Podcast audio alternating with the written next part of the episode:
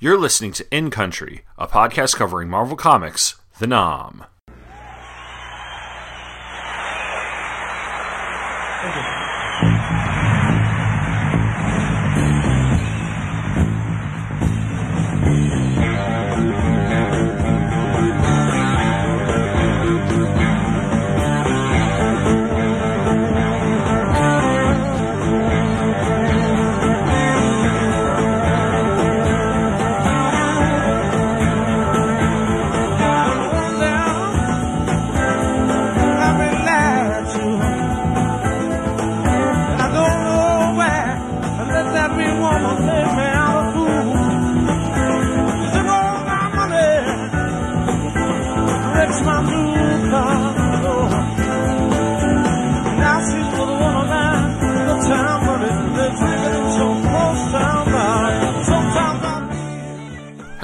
And welcome to episode 63 of In Country, a podcast that is taking a complete look at the Marvel Comics series The Nam, which is brought to you by the Two True Freaks Internet Radio Network. I'm your host, Tom Panarese. This time around, I'm continuing my look at the five part storyline The Death of Joe Hallen with part 3 in the Nam number 56. The song this episode is the same as our comic book's title, which is Whipping Post by the Allman Brothers. It was released in November of 1969 but made its biggest impact with a 22 minute live version that appeared on their 1971 Live at Fillmore East album. The full live version of the song received a lot of airplay on progressive rock radio stations in the 1970s, which resulted in the song being one of the band's most popular tunes. Our story is written by Chuck Dixon, with art by Wayne Vansant and Tony DeZuniga. Phil Felix was the letterer and colorist. Don Daly was the editor, and Tom DeFalco is the editor in chief. The cover once again is by Andy Kubert, and this time is an electric blue background with a drawing of Hallen, Speed, and Gunny in combat drawn using white and a neon orange ink. And of all the covers for this storyline, I actually find it to be the weakest, even if it does still keep up the idea that this is a special storyline, and anyone combing through the back issue bin in search of some non books may have stopped to take a second look at this. The issue is dated May 1991. It was released on March 26, 1991. Our quote this time is from the book of Job, chapter 16, verse 11 God has delivered me to the ungodly and turned me over into the hands of the wicked. Somewhere in Cambodia, Gunny has explained that this mission is not recon, it's hunter killer. They've been loaned out to special ops, and this is on the hush hush. Gunny sounds frustrated, and Speed mentions it's because it's obvious that he blames himself for Goose's death in the previous store issue. Joe says that he definitely is responsible for it, and Speed says that Joe really is a hard case. But Joe quiets him because he spots two NVA soldiers making their way through the jungle. More show up, and it's a full platoon who have tons of supplies. Joe suggests heading up and taking them by surprise. Gunny says it's too risky because there are only four of them and they should follow them because if there's more, they can call in a fire mission. Joe doubts him but goes along. They make their way through the jungle, and Joe, who's on point, finds a huge camp.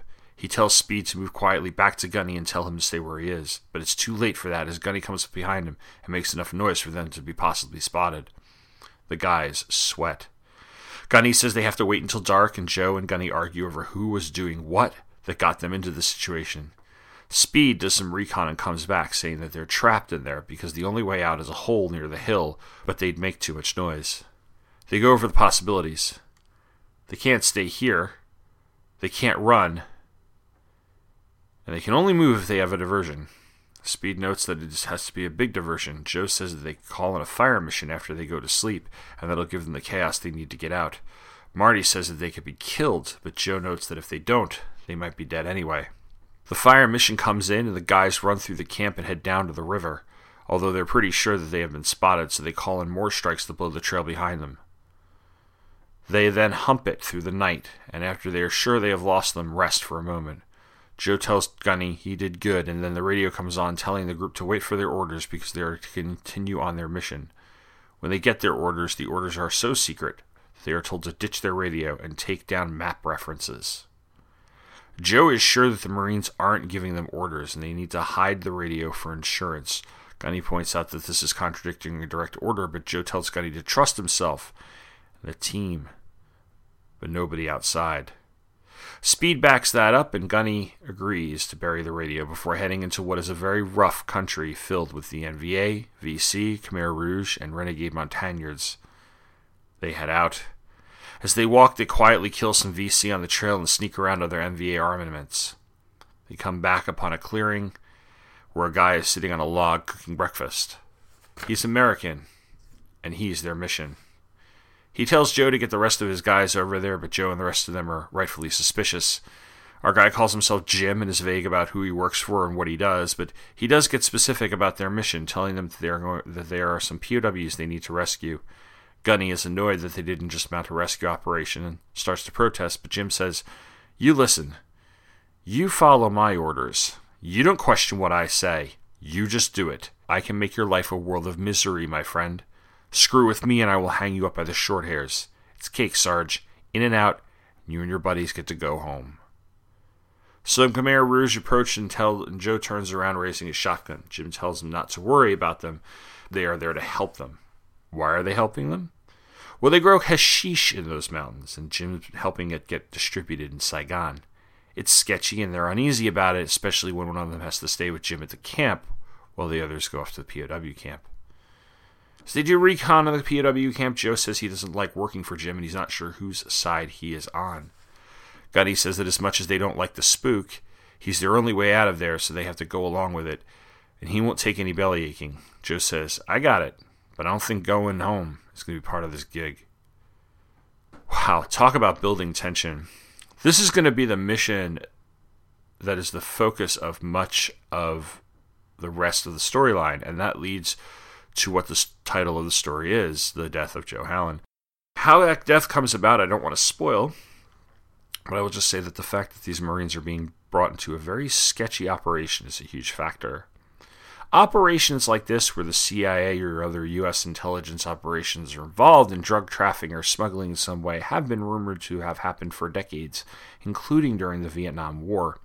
One of the most famous instances of this, which actually makes up part of a central plot of the movie Lethal Weapon, is that Air America, the civilian airline run by the CIA, was rumored to have been in the drug smuggling business during the war. CIA was involved in the Laotian Civil War, which was going on at the same time as the Vietnam War. And much of the United States' involvement in Laos was kept secret for a number of years, as was their involvement in Cambodia. As mentioned in previous episodes, and was the news that sparked the massive protests that led to Kent State in May 1970. Now, the operation we're looking at here is just one mission in the larger scheme of things and seems to have a more noble purpose to start with because it is a rescue mission for POWs. But seeing how shifty Jim is, we're not sure what's going to happen with it or who exactly they're rescuing.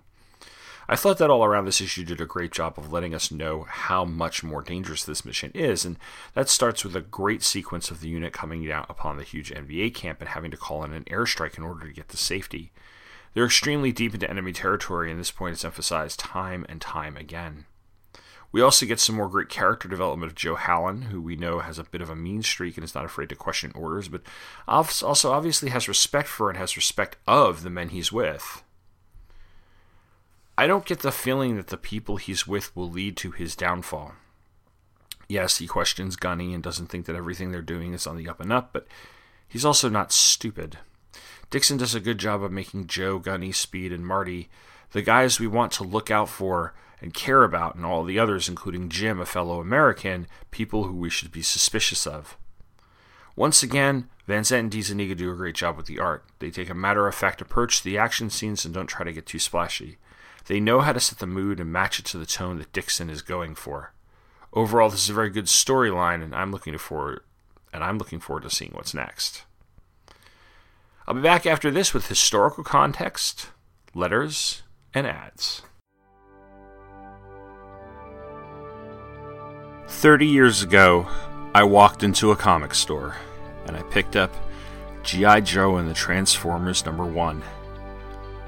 A month later, I came back.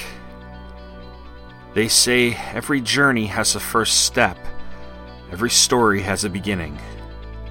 This is mine.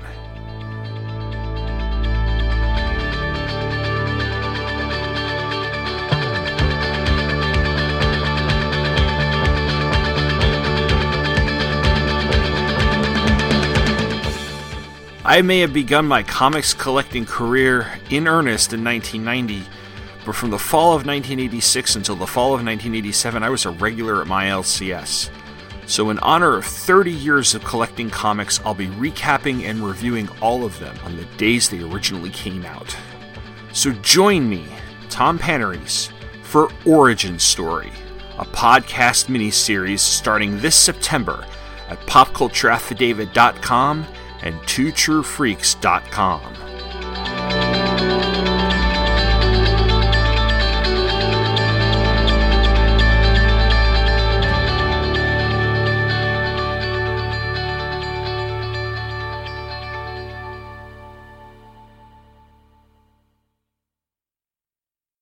So it's been a while since I've done a proper historical context segment because that's most of the issues I've covered at this point don't have specific dates attached to them. But I wanted to cover the background of the war throughout the series as well as throughout its actual history. So, what I've decided to do is pick up where I left off. So, unless the issue that I'm going to cover during a specific episode has a specific date or much attached to it, I'll be talking about the war chronologically, starting now with November 1969 and eventually reaching April of 1975, which is the fall of Saigon. So let's take a look at November of 1969. Uh, I've got this information as always from Wikipedia, as also the history place. November 3rd, 1969, President Nixon addresses the nation, calling upon the quote silent majority to help support the Vietnam War effort. It's one of the most successful speeches of his presidency and boosted his popularity. According to Wikipedia, in his famous speech, Nixon contrasted his international strategy of political realism with the, quote, idealism of a vocal minority. He stated that following the radical minority's demands to withdraw all troops immediately from Vietnam would bring defeat and be disastrous for world peace. Appealing to the silent majority, Nixon for asked for united support to, quote, win end the war in a way that we could win the peace. The speech was one of the first to codify the Nixon Doctrine, according to which the defense of freedom is everyone's business, not just America's business. After giving the speech, Nixon approval ratings, which had been hovering around 50%, shot up to 81% in the nation and 86% in the South. And so tonight, to you, the great silent majority of my fellow Americans, I ask for your support I pledged in my campaign for the presidency to end the war in a way that we could win the peace. I have initiated a plan of action which will enable me to keep that pledge. The more support I can have from the American people, the sooner that pledge can be redeemed. For the more divided we are at home, the less likely the enemy is to negotiate at Paris. Let us be united for peace let us also be united against defeat. Because let us understand, North Vietnam cannot defeat or humiliate the United States. Only Americans can do that. Sometime later, on November 12th, Seymour Hersh, an independent investigative journalist, broke the story of the My Lai massacre. This is, of course, one of the biggest and most notorious stories of the war at this time. I've mentioned it before. And Wikipedia, again, has a pretty uh, concise summary of the media coverage uh, leading up to when Hersh broke the story, as well as afterward. The first mentions of the My Lai massacre appeared in the American media after Fort Benning's vague press release concerning the charges pressed against Lieutenant Calley, which was distributed on September 5, 1969. Consequently, NBC aired on September 10, 1969, a segment in the Huntley Brinkley report which mentioned the murder of a number of civilians in South Vietnam. Following that, emboldened Ronald Ridenour decided to disobey the Army's order to withhold information from the media. He approached reporter Ben Cole of the Phoenix Republic, who chose not to handle the scoop. Charles Black from the Columbus Inquirer uncovered the story on his own, but decided to put it on hold. Two major national news press outlets, The Time, New York Times, and The Washington Post, received some tips with partial information, but did not act on them. A phone call on October 22, 1969, answered by freelance investigative journalist Seymour Hersh and his subsequent independent inquiry, broke the wall of silence that was surrounding the My Lai massacre. Hersh initially tried to sell the story to Life and Look magazines, both turned it down. Hersh then went to the small Washington based Dispatch News Service, which sent it to 50 major American newspapers. 30 of them accepted it for publication.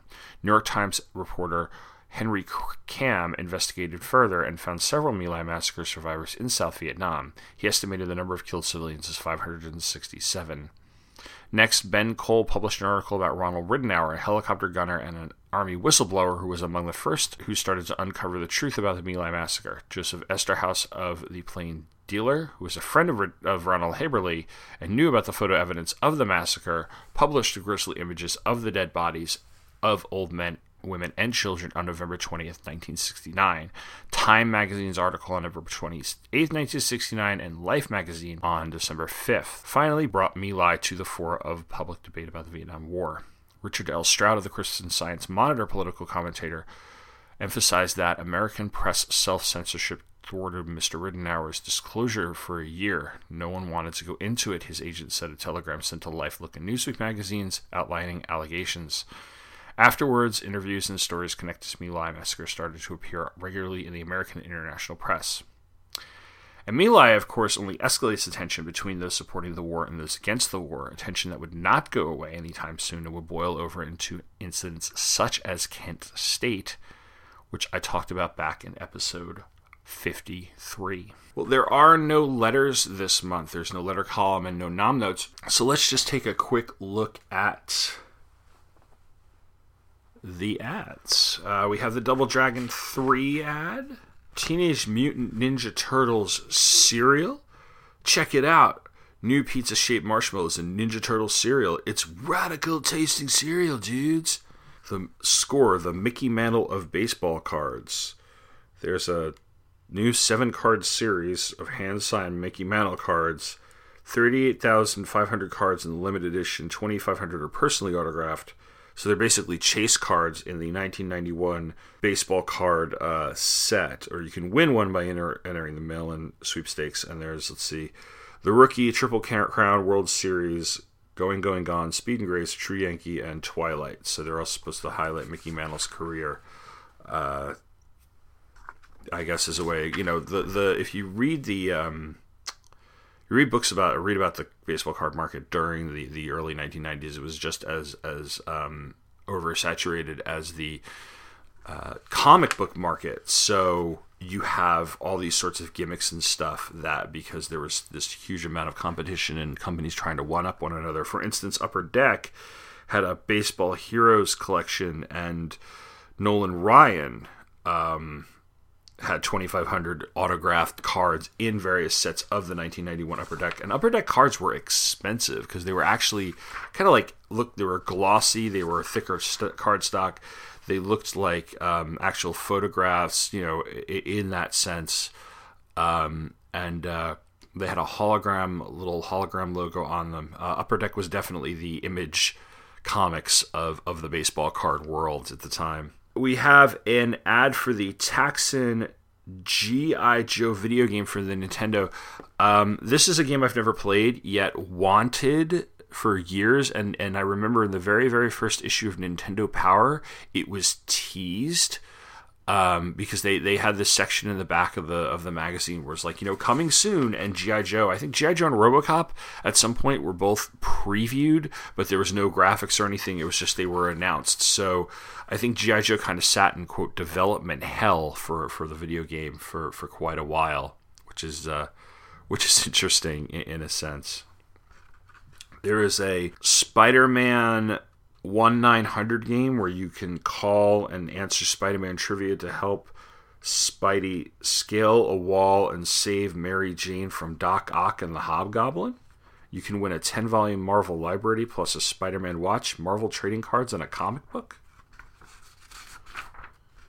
Bullpen bulletins this month.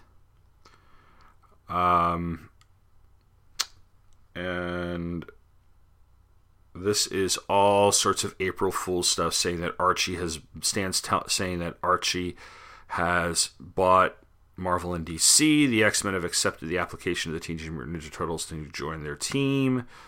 Um, and then uh, basically, there's all sorts of fake items. All Marvel editors have been required to shave their heads by April 30th. Renee Witterstaetter promised a new direction for what the. It will be grimmer and grittier.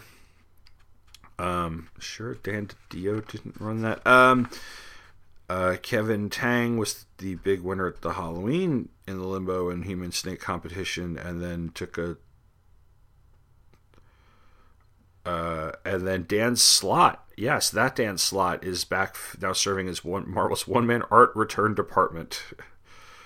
Um, they say you're both fired now. get out of here. April Fool. Um, Bob Hope came by. It says, and that's the April Fool's joke there. Um, there's a Toxic Avenger joke.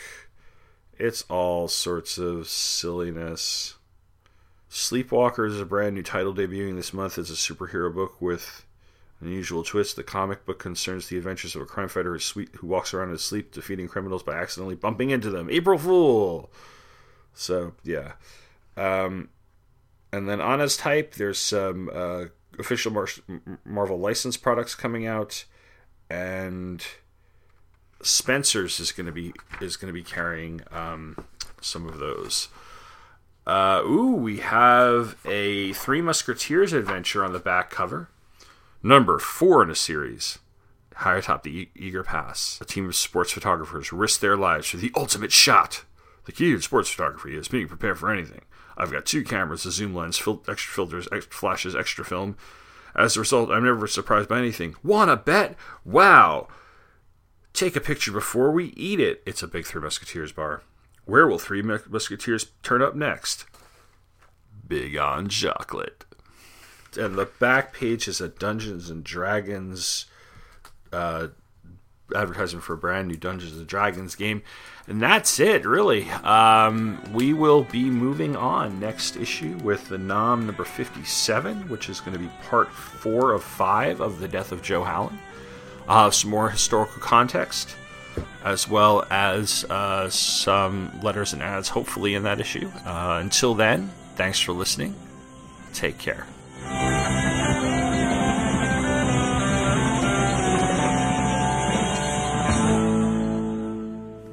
You have reached the end of another episode of In Country. All stories and characters are copyright Marvel Comics, and all other media referenced are copyright their respective copyright holders and are used for review and illustrative purposes only. Feedback can be sent to popcultureaffidavit at gmail.com, and you can follow the podcast at facebook.com slash incountrypodcast. Show notes and extras can be found at popcultureaffidavit.com. This podcast is a proud part of the Two True Freaks Internet Radio Network, which is a division of the Damanza Corps of Milan, Italy. Please support this podcast and all the other Two True Freaks podcasts by using the Amazon.com link at twotruefreaks.com anytime you shop. It costs you no extra money, but really helps us all out.